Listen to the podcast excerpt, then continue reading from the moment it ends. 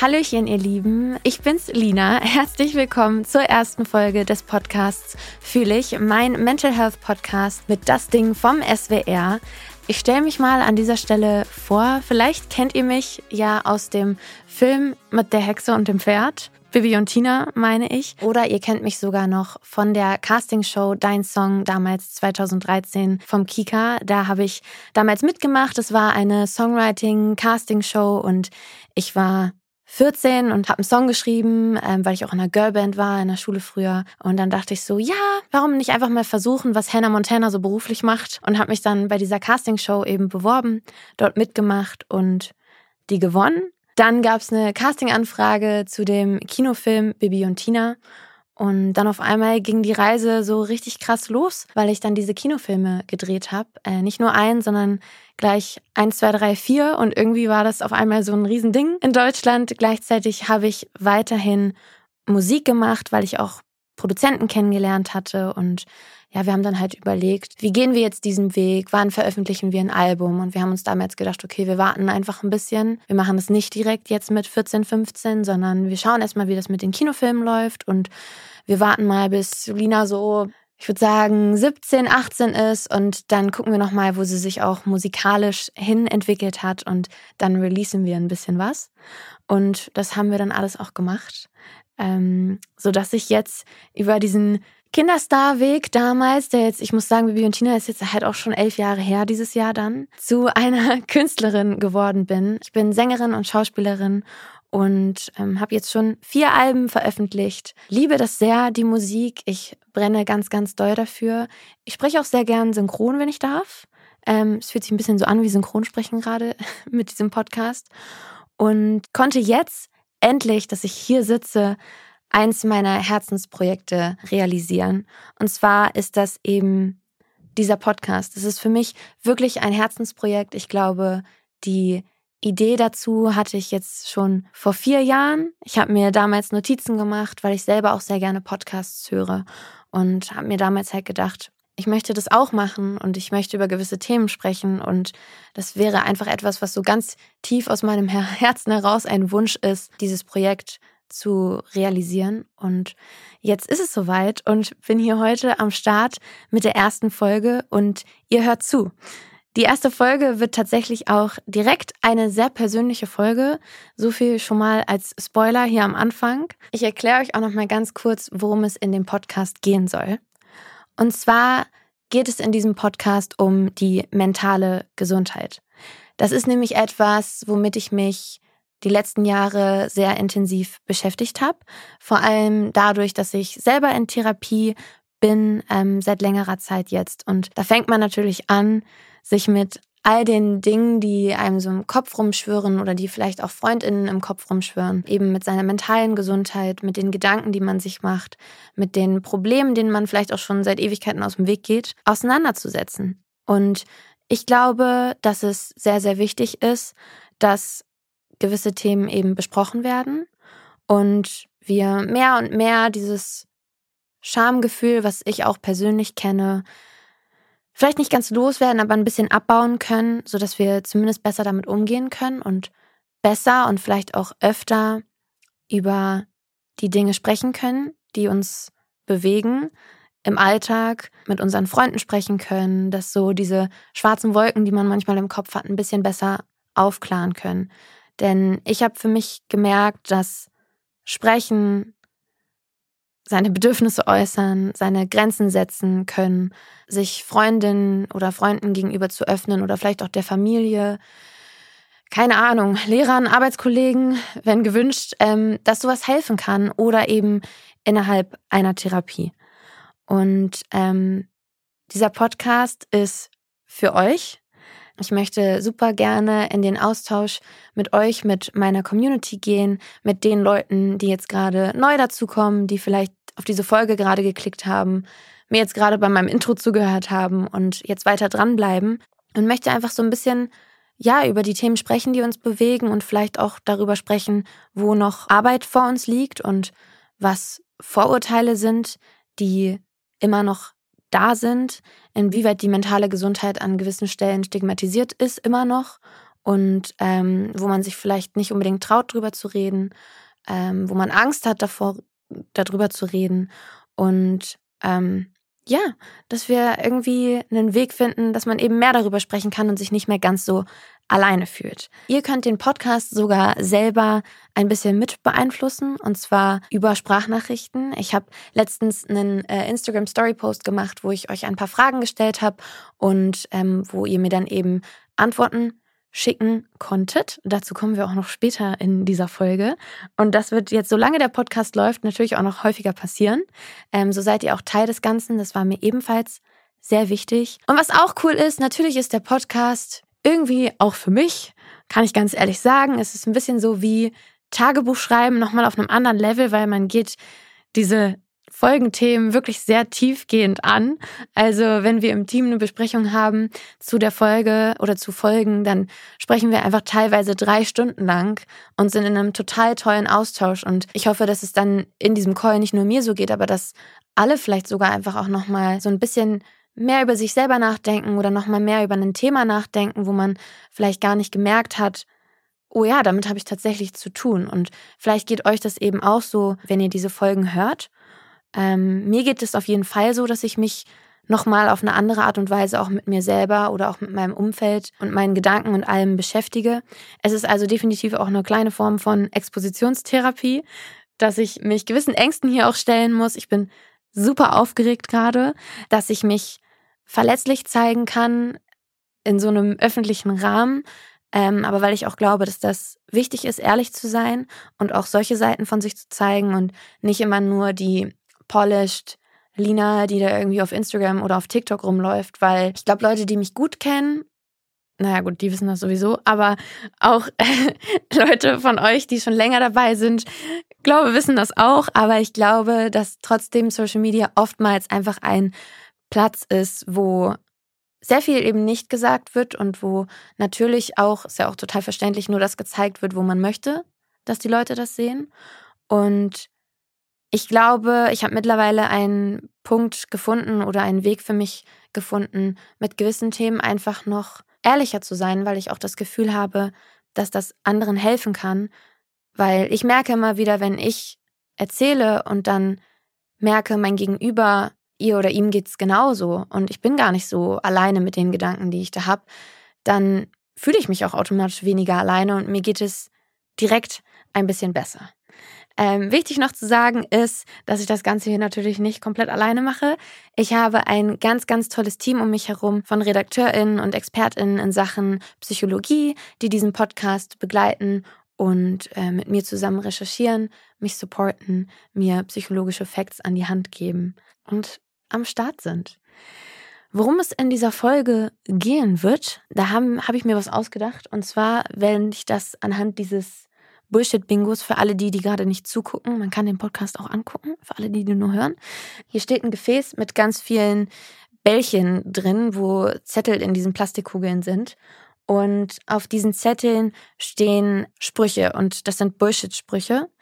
Bullshit-Bingo ist etwas, was mir meine Therapeutin ans Herz gelegt hat, weil ich ihr mal erzählt habe, dass ich Schwierigkeiten habe, auf zum Beispiel so größere Geburtstage oder größere Familienfeiern zu gehen, weil ich manchmal das Gefühl habe, ich erwarte schon gewisse Kommentare, die kommen. Also ich bin mir sehr sicher, es kommt sowas wie, oh, du siehst aber gestresst aus oder Mensch, Linchen, äh, solltest du vielleicht noch mal ein bisschen mehr essen? Und meine Therapeutin meinte dann, ey Lina, schreib dir doch ein paar dieser Sprüche, die du erwartest, vorher schon auf und kreuzt sie dann ab wie beim Bingo spielen, sodass man sich innerlich wenigstens minimal freuen kann, dass man das ja schon gewusst hat und äh, dass man quasi so mit sich da so ein bisschen so ein kleines Spiel draus machen kann, so wie, ja, ich hatte recht. Der und der sagt das und das, die und die sagt dies und dies. Ähm, und deswegen ziehe ich jetzt diese Sprüche und anhand der Sprüche können wir dann mal erkennen, worum es in dieser Folge gehen wird. Spruch Nummer eins. Ah. Ja, wenn ich mich in solchen Gedanken, wenn ich mich in solche Gedanken reinsteige, dann hätte ich auch Schiss vor so einer Situation. Vielleicht solltest du einfach mal aufhören, alles so zu zerdenken. Dazu sage ich jetzt nichts. Das bleibt unkommentiert. Nächster Spruch. Äh. Klassiker. Du willst doch nur Aufmerksamkeit. Wirklich Klassiker. Und der letzte Spruch. Es raschelt bestimmt ganz schön auf den Ohren. Jetzt gehe ich ganz nah ans Mikro und dann ist es so ASMR-mäßig, wie ich das Ding öffne. Okay. Äh, der dritte und letzte Spruch ist, du stellst dich aber auch mal wieder an. So schlimm ist das ja gar nicht. Ich finde den Spruch lustig, weil ich finde, der kommt immer nah so, ja, reiß dich doch einfach zusammen. Hab doch einfach Spaß. Wo ist denn jetzt das Problem? Verstehe ich nicht. Ähm, solche Sachen liebe ich ja. Und tatsächlich ist das erste Folgenthema Angst.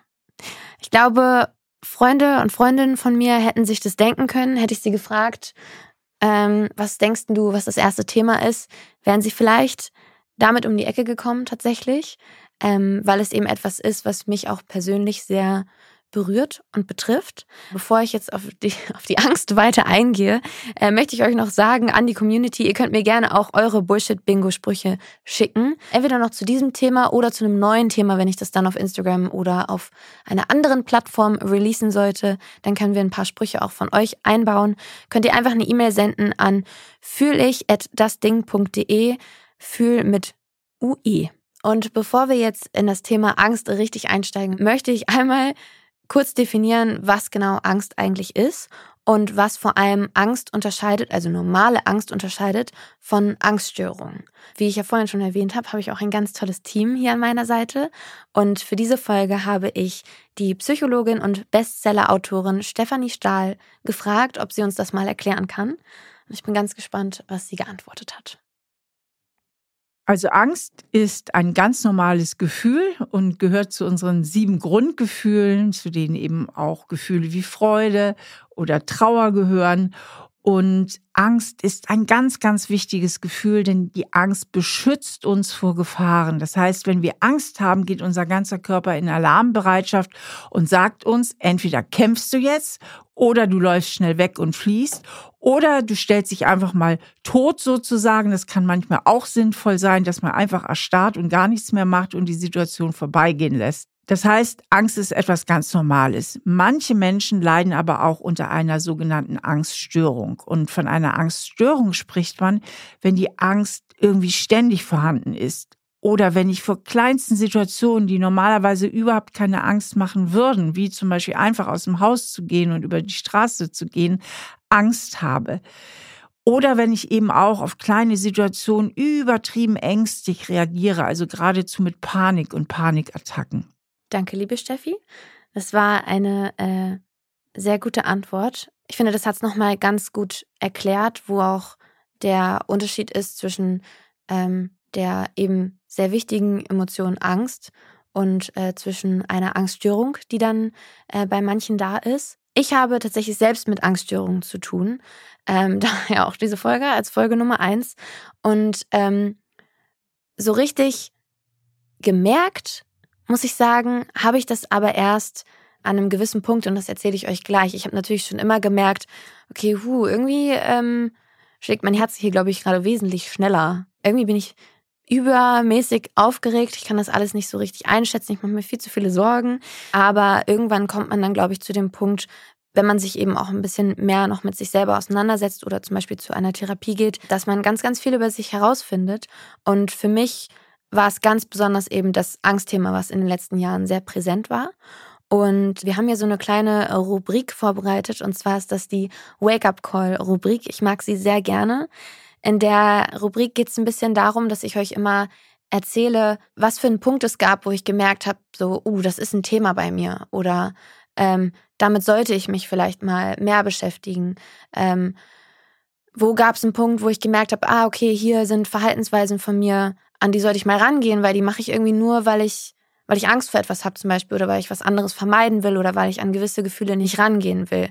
Ähm, und bei diesem Thema heute, bei Angst, muss ich sagen, dass ich sehr lange gesucht habe nach einem ganz bestimmten Punkt und ich aber so ein bisschen zu dem Entschluss gekommen bin, dass ich natürlich irgendwie auch schon immer sehr ängstlich war und dass das Ganze aber wirklich so ein Thema ist oder eine Diagnose oder was auch immer, da bin ich wirklich erst, glaube ich, in der ersten Therapiesitzung fiel es mir wie so Schuppen von den Augen, als ich meiner Therapeutin gegenüber saß. Und dann muss man da so Zettel, also ich zumindest musste sehr viele Zettel ausfüllen im Laufe der ersten zwei, drei Stunden. Und wir haben immer mehr gesprochen und ich hatte dann ihr irgendwann auch mal aufgeschrieben, wovor ich alles Angst habe und worüber ich mir so Sorgen mache und welche Situationen mir alle schwerfallen, welche Situationen ich auch vermeide. Dann habe ich gemerkt, ui, vielleicht ist das mit der Angst tatsächlich ein Ding. Vielleicht bin ich nicht einfach nur ein Schisshase oder ein Mama- und Papakind oder ja, traue mich halt nicht woanders zu schlafen, sondern vielleicht ist das wirklich etwas, was mich in meinem Alltag unverhältnismäßig doll einschränkt. Und ich habe gemerkt, wie viel meine Ängste und zum Beispiel auch besonders meine soziale Angst, aber auch die generelle Angst ähm, mein Leben prägen. Und für mich ist das, muss ich sagen, auch immer sehr interessant, zur Therapie zu gehen, weil man immer noch, auch wenn ich jetzt schon mehrere Jahre da bin, ich immer wieder einfach neue Dinge merke, auch über mich selber. Und ähm, ich zum Beispiel ja auch bei dem Angstthema wusste schon immer, ja, okay, ich war ja irgendwie auch schon immer so. Also ich war auf jeden Fall diejenige, die bei der Grundschuleinschulung voll geweint hat. Ich war wirklich die Einzige aus der Klasse, die an der Hand von der Klassenlehrerin reingehen musste, weil ich so doll geweint habe, weil ich so Angst hatte, diesen Schulhof zu verlassen, weil ich unsicher war, was passiert jetzt? Kann meine beste Freundin neben mir sitzen? Und dann auch so ein richtig krank, krasser Gedanke, wenn ich rauskomme, sind meine Eltern dann noch da oder sind die vielleicht in der Zwischenzeit gestorben? Was ist, wenn ich so aufgeregt bin, dass ich vielleicht einen Herzinfarkt bekomme? Was ist, wenn ich die nie wiedersehe? Was ist, wenn ich die Menschen, die ich liebe, nie wiedersehe? Was ist, wenn diese Einschulung eine halbe Stunde länger dauert als geplant? Hat das irgendwelche krassen Auswirkungen? Und das sind natürlich Dinge, an die erinnere ich mich noch. Und das zum Beispiel bei meiner Einschulung war auch ja anscheinend so doll für mich, dass ich jetzt 20 Jahre später noch darüber nachdenke. Aber ich denke eben aus einem ganz anderen Blickwinkel manchmal drüber nach, weil ich so merke, ja, krass eigentlich. krass eigentlich, dass ich, dass das so war, dass es damals schon so Situationen gab, wo mich das so belastet hat und dass ich das immer durchgezogen hat und dass ich aber irgendwie erst mit Anfang 20 den Schritt gegangen bin, mich dem auszusetzen, in dem Sinne, dass ich versuche daran zu arbeiten und damit auch besser umgehen zu können. Ich weiß auch, dass ich schon immer jemand war, der gerne Situationen kontrollieren wollte und die es nicht mochte, sobald etwas out of control war. Ich weiß auch, dass ich immer das Gefühl hatte, und ich weiß immer und ständig sagt man nicht so wirklich, aber dass ich sehr häufig das Gefühl hatte, dass ich so the odd one out war. Ich weiß nicht, ob ihr mit dem Gefühl relaten könnt, aber ich habe mich manchmal einfach komisch gefühlt und ich konnte es als Kind und auch viel als Teenie noch nicht so richtig greifen, woran es lag, weil ja, ich war halt ängstlich, ja, das wusste ich ja. Und was ich aber an dieser Stelle sagen will, ist, dass Angst für mich Mut nicht ausschließt, also beides schließt sich gegenseitig nicht aus. Ich finde, man kann auch mit Angst sehr mutig sein und man kann eben auch mutig sein, aber halt sehr viel Angst haben und manchmal ist die Angst vielleicht aber auch etwas, was was pusht ich glaube, wenn sie so übermäßig ist oder wenn man, wenn es etwas ist, woran man sich noch nie rangetraut hat, dann kann es natürlich auch oder ist es oftmals ein sehr lebendes Gefühl. Kenne ich auch. Aber manchmal und vielleicht auch gerade in diesem Fall, jetzt wo ich den Podcast einspreche, ist es eben auch etwas, was mich dazu bringt, viele Sachen zu durchdenken. Ich glaube, zu viel. Aber mich eben auch ganz gut vorzubereiten, an gewisse Sachen noch zu denken, woran vielleicht andere nicht denken, ähm, wie so eine kleine Superpower, die man manchmal auch nutzen kann. Ich habe mich dann auch gefragt, kann man Angst eigentlich verlernen oder bleibt diese Angst immer ein Teil von mir und ist das auch okay? Ich, ich glaube persönlich, sie bleibt natürlich immer ein Teil, weil es, wie Steffi ja auch schon meinte, es ist eins unserer Grundgefühle. Wäre schlecht, wenn sie nicht da ist. Aber eben kann ich sie verlernen, also wird es quasi besser. Und äh, da hat Steffi uns auch noch eine Antwort zugeschickt die ich jetzt auch nochmal abspiele. Ängste, vor allem wenn sie übertrieben sind, kann man natürlich auch verlernen.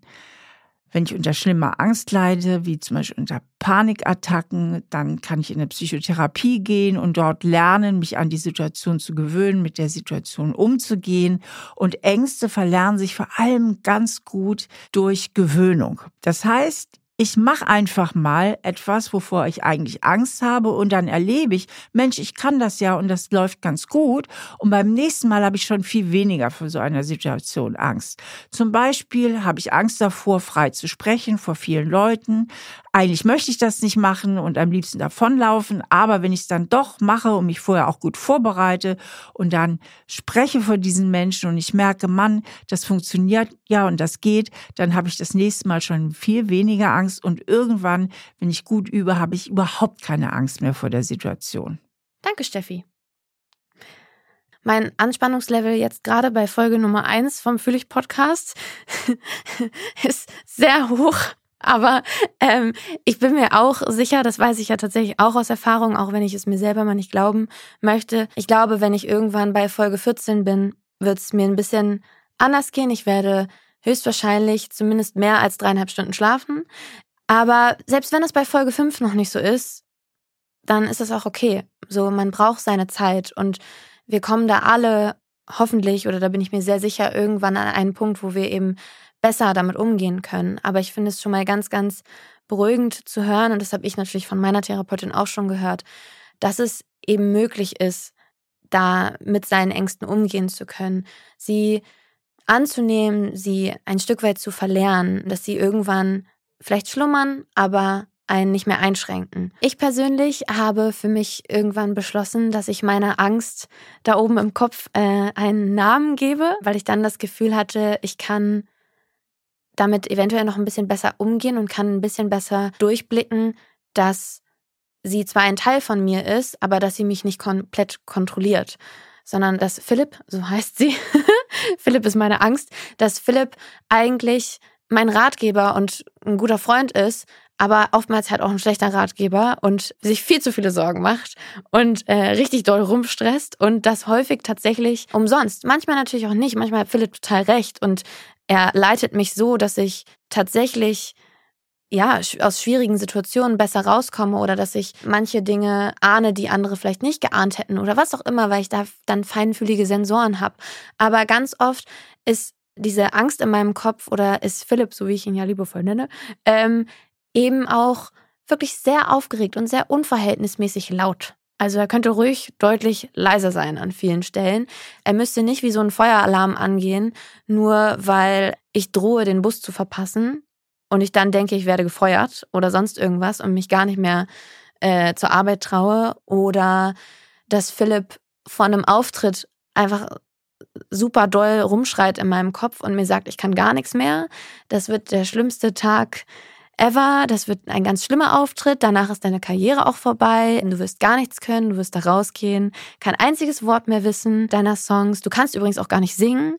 Das sind alles so Ratschläge, wo ich, wenn es eine Person wäre, würde ich sagen, ey, danke, dass du dir wirklich so viele Gedanken darüber machst. Das ist ganz, ganz lieb von dir, dass du dich so sorgst.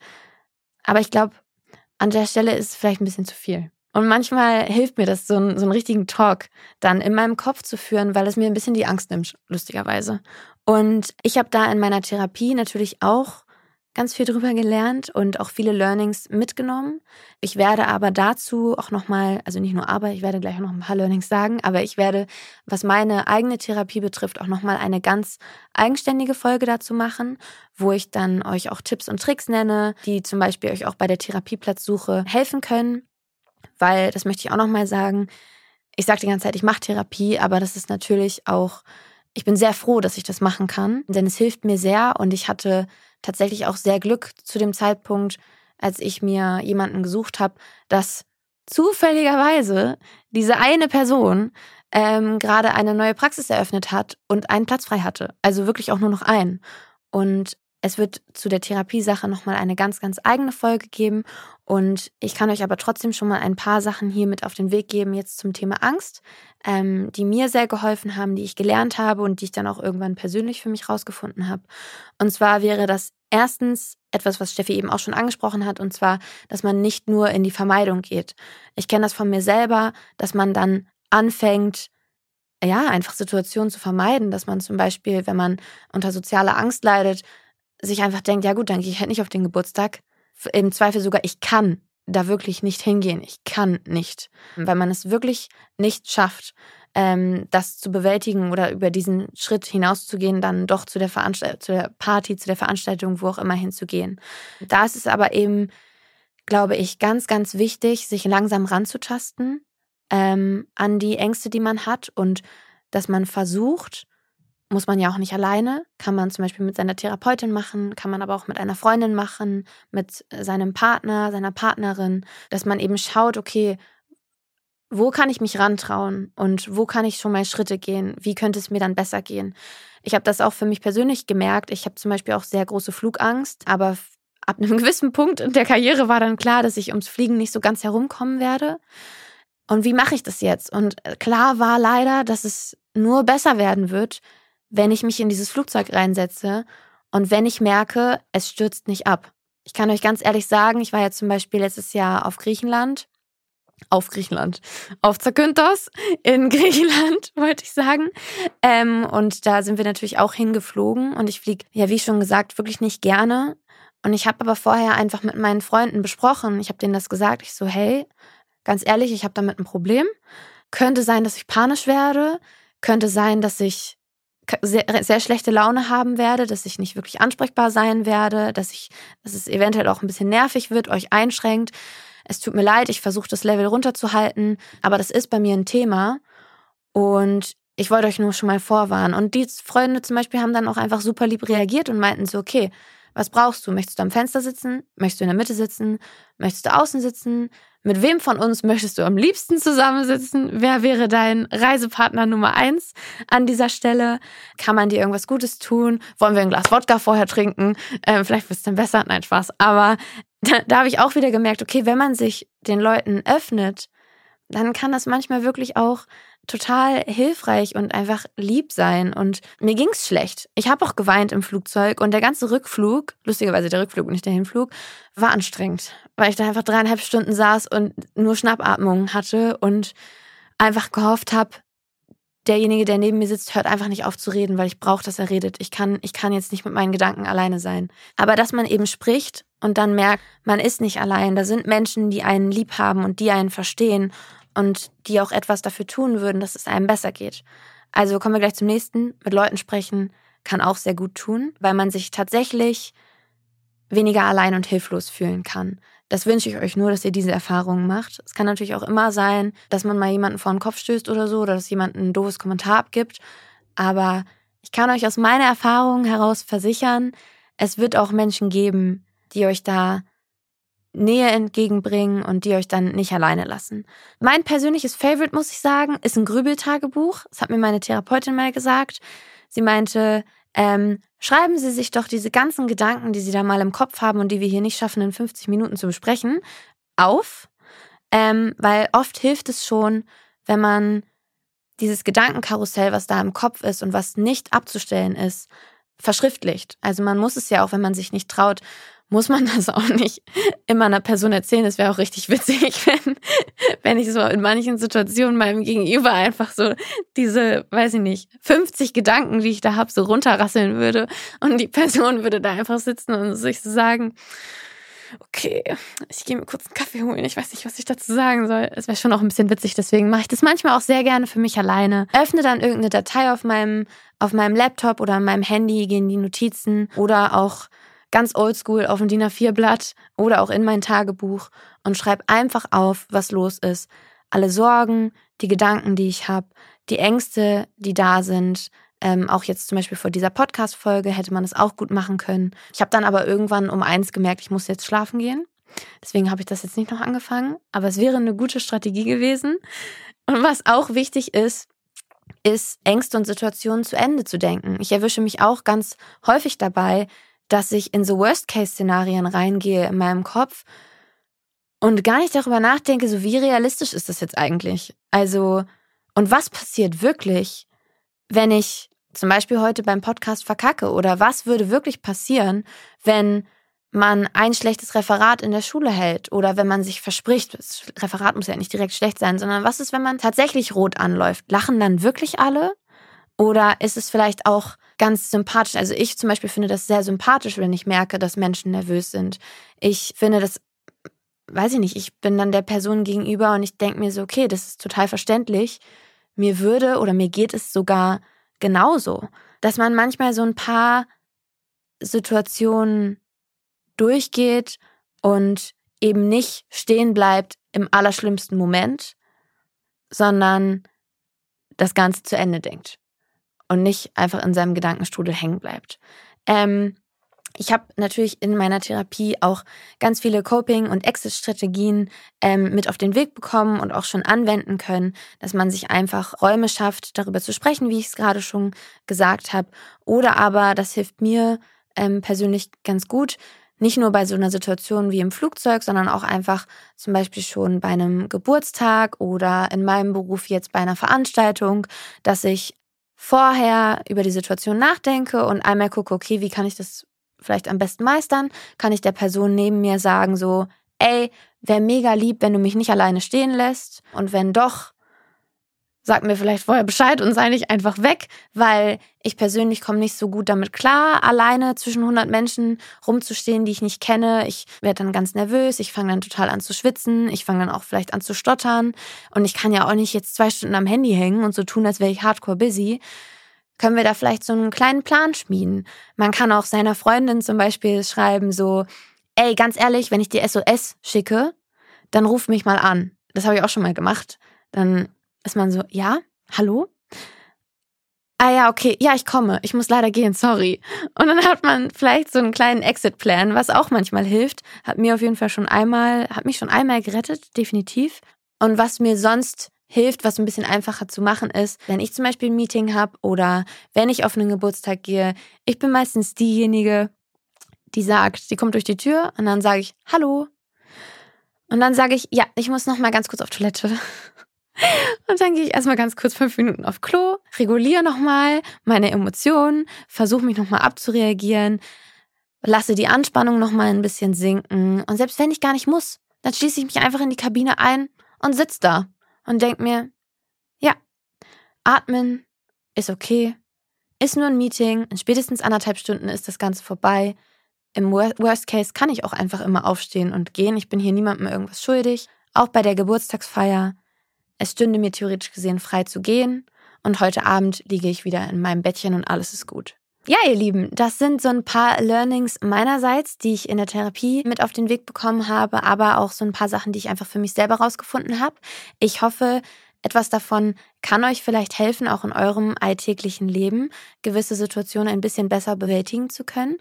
Und jetzt kommen wir am Ende zu einer ganz tollen ähm, Rubrik, auf die ich mich sehr freue. Und zwar ist das die Ask Lina. Das Lustige ist, ich hatte früher mal auf meinem YouTube-Channel hatte ich immer so Fanfragen Friday-Videos und irgendwie erinnert mich das gerade hier dran. Ich hatte euch nämlich auf Instagram ja ähm, ein paar Fragen gestellt und zwar zu dieser Angstfolge waren es folgende Fragen. Vor welchen Situationen habt ihr Angst und wie schafft ihr es, euch euren Ängsten zu stellen? Und dann habe ich gesagt, ihr könnt mir sehr gerne ähm, eure Erfahrungen dazu als Sprachmemo einsenden und dann spielen wir hier eine dieser Memos davon ab und das mache ich jetzt. Ähm, ich bin sehr gespannt, was diese Person dazu zu sagen hat. Hey Lina, ich habe jetzt nicht diese eine krasse Angst wie du zum Beispiel mit Spinnen oder dem Fliegen. Ich würde sagen, da bin ich ängstlich, aber ich habe nicht so eine extrem krasse Angst. Wovor ich richtig Angst habe, ist die Zukunft. Und es hört sich bestimmt für viele auch doof an.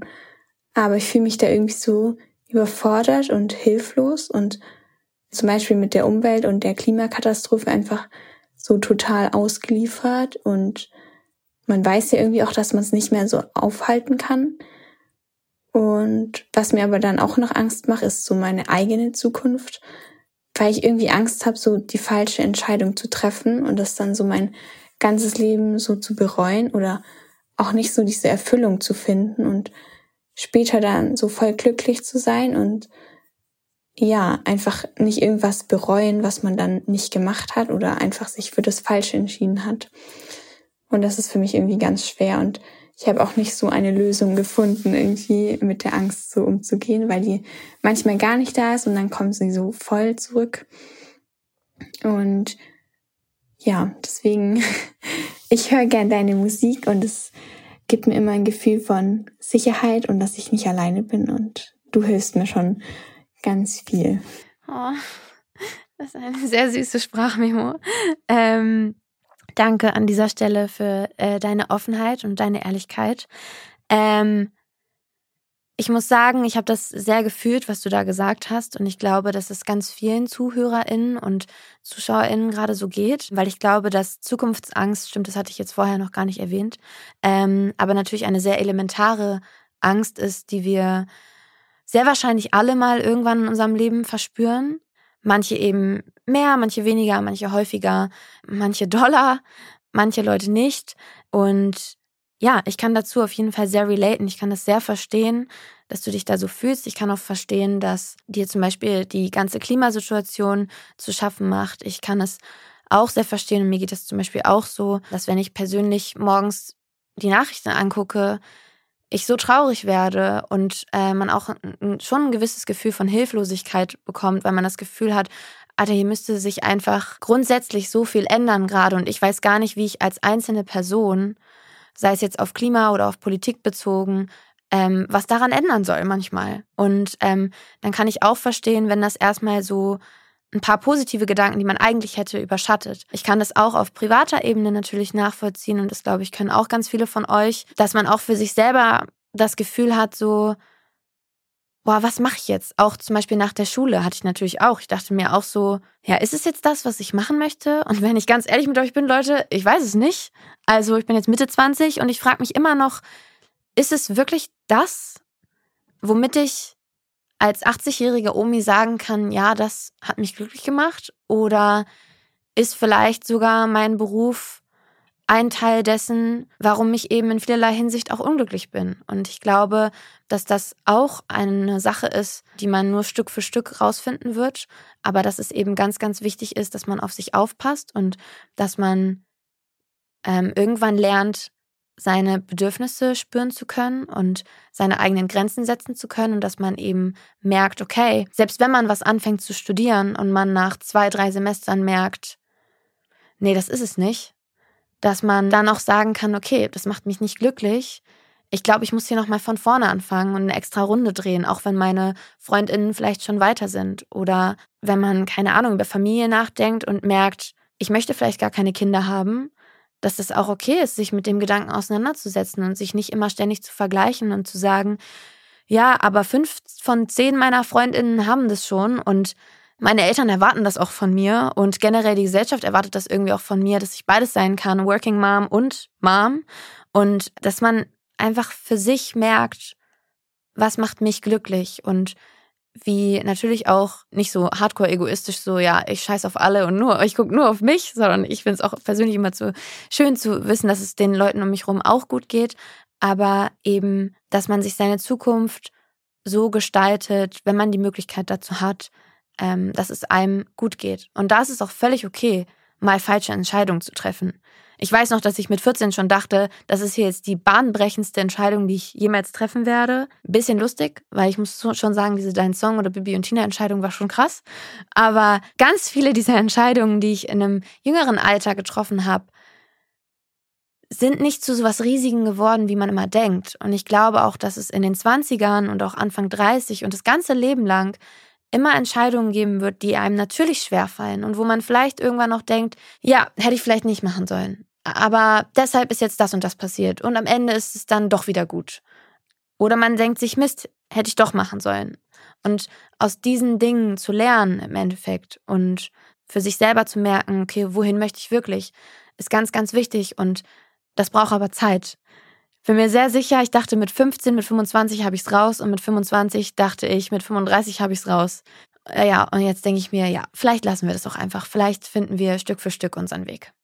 Etwas, was mir noch wichtig ist, und zwar, wenn deine Ängste so stark und belastend sind, dass du alleine da nicht rauskommst, dann darfst du dir auch professionelle Unterstützung holen. Und Hilfsangebote dazu findest du zum Beispiel in den Show Notes. Ich hoffe, es war eine gute erste Folge. Es fühlt sich für mich auf jeden Fall ganz gut an. Es war sehr besonders mit euch über das Thema Angst zu sprechen und ich glaube, das Thema ist so riesig, da kann man noch vier Folgen drüber machen. Alleine, weil es ja schon so viele Ängste gibt. Es gibt ja auch mehrere Angststörungen. Also ich glaube, ähm, das Thema ist hiermit nicht abgehakt, gerade weil es, glaube ich, auch einfach sehr, sehr viele Menschen beschäftigt und sehr umfangreich ist. In der nächsten Folge gebe ich euch einen Deep Dive in meine Kindheit und Jugend. Ähm, es wird also eine tatsächlich sehr persönliche Folge, aber weil ich eben diesen Podcast gerade starte und weil ich mich dann auch noch mal ein bisschen besser vorstellen kann, weil man dann vielleicht auch noch mal ein bisschen besser versteht, ähm, warum ich das Ganze auch mache. Und ich rede so ein bisschen darüber, wie es eigentlich war, in der Öffentlichkeit aufzuwachsen. Wo habe ich gemerkt, dass ich vielleicht auch zu schnell erwachsen geworden bin? Welche Erfahrungen habe ich gemacht oder vielleicht auch verpasst? Wie beschäftigt mich das alles auch bis heute? Und die Antworten dazu und viel mehr erzähle ich dann also in der zweiten Folge von meinem Podcast Fühle ich. Ich würde mich ganz, ganz doll freuen, wenn ihr auch in diese Folge reinhört. Alle Folgen von Fühle ich findet ihr dann in der ARD Audiothek und überall da, wo es Podcasts gibt. Abonniert gerne den Podcast, hinterlasst Bewertungen und kommentiert dort, wo ihr die Folge hört. Das war Fühl ich, ein Podcast von Das Ding vom SWR, produziert von Auf die Ohren. Redaktionelle Leitung von Das Ding, Wiener Nguyen. Redaktion und Projektleitung von Auf die Ohren, Helen Schulte. Video und Schnitt, Lukas Hambach. Audioproduktion Indus Gupta und Jonathan Raue, Sounddesign Milan Fay.